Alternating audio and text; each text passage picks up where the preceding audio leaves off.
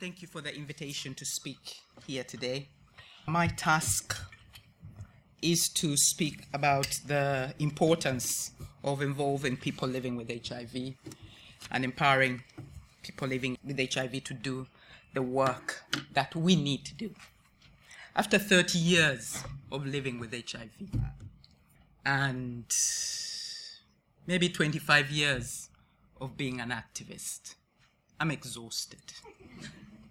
I'm exhausted, but there's work to do. And I can't sit on my rollovers.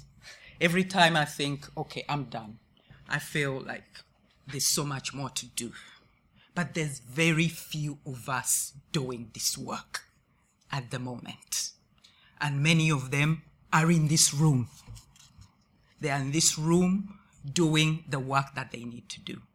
I don't want to stand up here and tell you, you know, who doesn't know that it's important to involve people living with HIV and empowering people living with HIV to do the work that we need to do in the HIV sector? Who doesn't know it?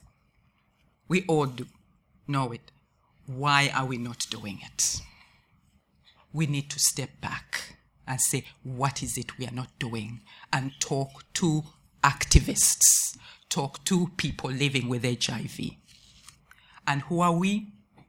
We are a diverse group. We are a diverse group of black, yellow, green, red, brown people. I've had only two presenters talking about young people. Young people living with HIV. I've had nothing said about them. We need new activists. Old activists talking to younger activists how do we, as people living with HIV who are active now, find find the pathway of those who are not active and, and interest them in doing this work. Because if we don't, we will fail. And it won't be just the failure of people living with HIV, it will be a failure of everybody else who is working with us.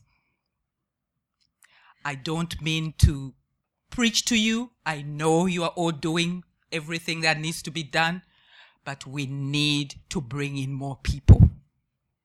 We need to bring in more people. We need to fight. We have great opportunities to continue to fight. I agree, Deborah. An election, let's continue to fight. Let's put HIV on the agenda. There is money out there. The money is out there. Where is it gone? Where? the money is there. We've already said there's no money, and then it appears. You know, the money is out there. Let's make it work for us. Let's make it work for us. Let's involve people living with HIV in everything that we do. Think of us first. Planning, development, evaluation, think of us. And as people living with HIV, let's try and get over ourselves for a minute. Let's get out of our bubble and engage others. Let's engage other patient groups. Yes, we are special, but other people are special too and they need services. If we don't engage them, we will lose out. So let's go out and engage them. If we are asking for peer support, let that peer support be peer support that's reflecting the reality today. I've been to support groups where I've wanted to slit my throat.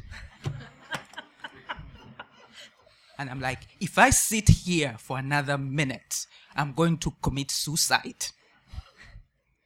Please, for organizations that are providing peer support, let's look at the relevance of the information that we are providing, the relevance of the capacity that we are providing with people, empowering people. I want to specifically talk to the African community. Because I'm African, just in case you didn't notice. we have no leadership within the African communities. It's disappeared with many organizations that have gone before it. People don't know where to go. And black people keep joking. That's us black people. That's not a joke. People are dying still at this particular time. And we are the least engaged, but the most affected. We need to go back to basics.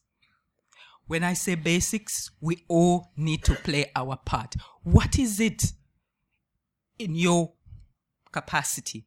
What is it that you can do? We need to value the experience of people living with HIV. That's starting with GPs. One time I went to my GP, that's not very long ago, two months ago actually. My GP wasn't there, saw another GP, told them, you know, my bone hurts, I'm getting old, this, you know, experience of living with HIV for a long time, medication and all of this. And the GP goes, You're a doctor then, are you? And I thought, living with HIV for 30 years, that experience gives me permission to tell you exactly what I know. Because I live with this HIV every day. And that's my doctorate. but it is that where people don't feel valued where they go.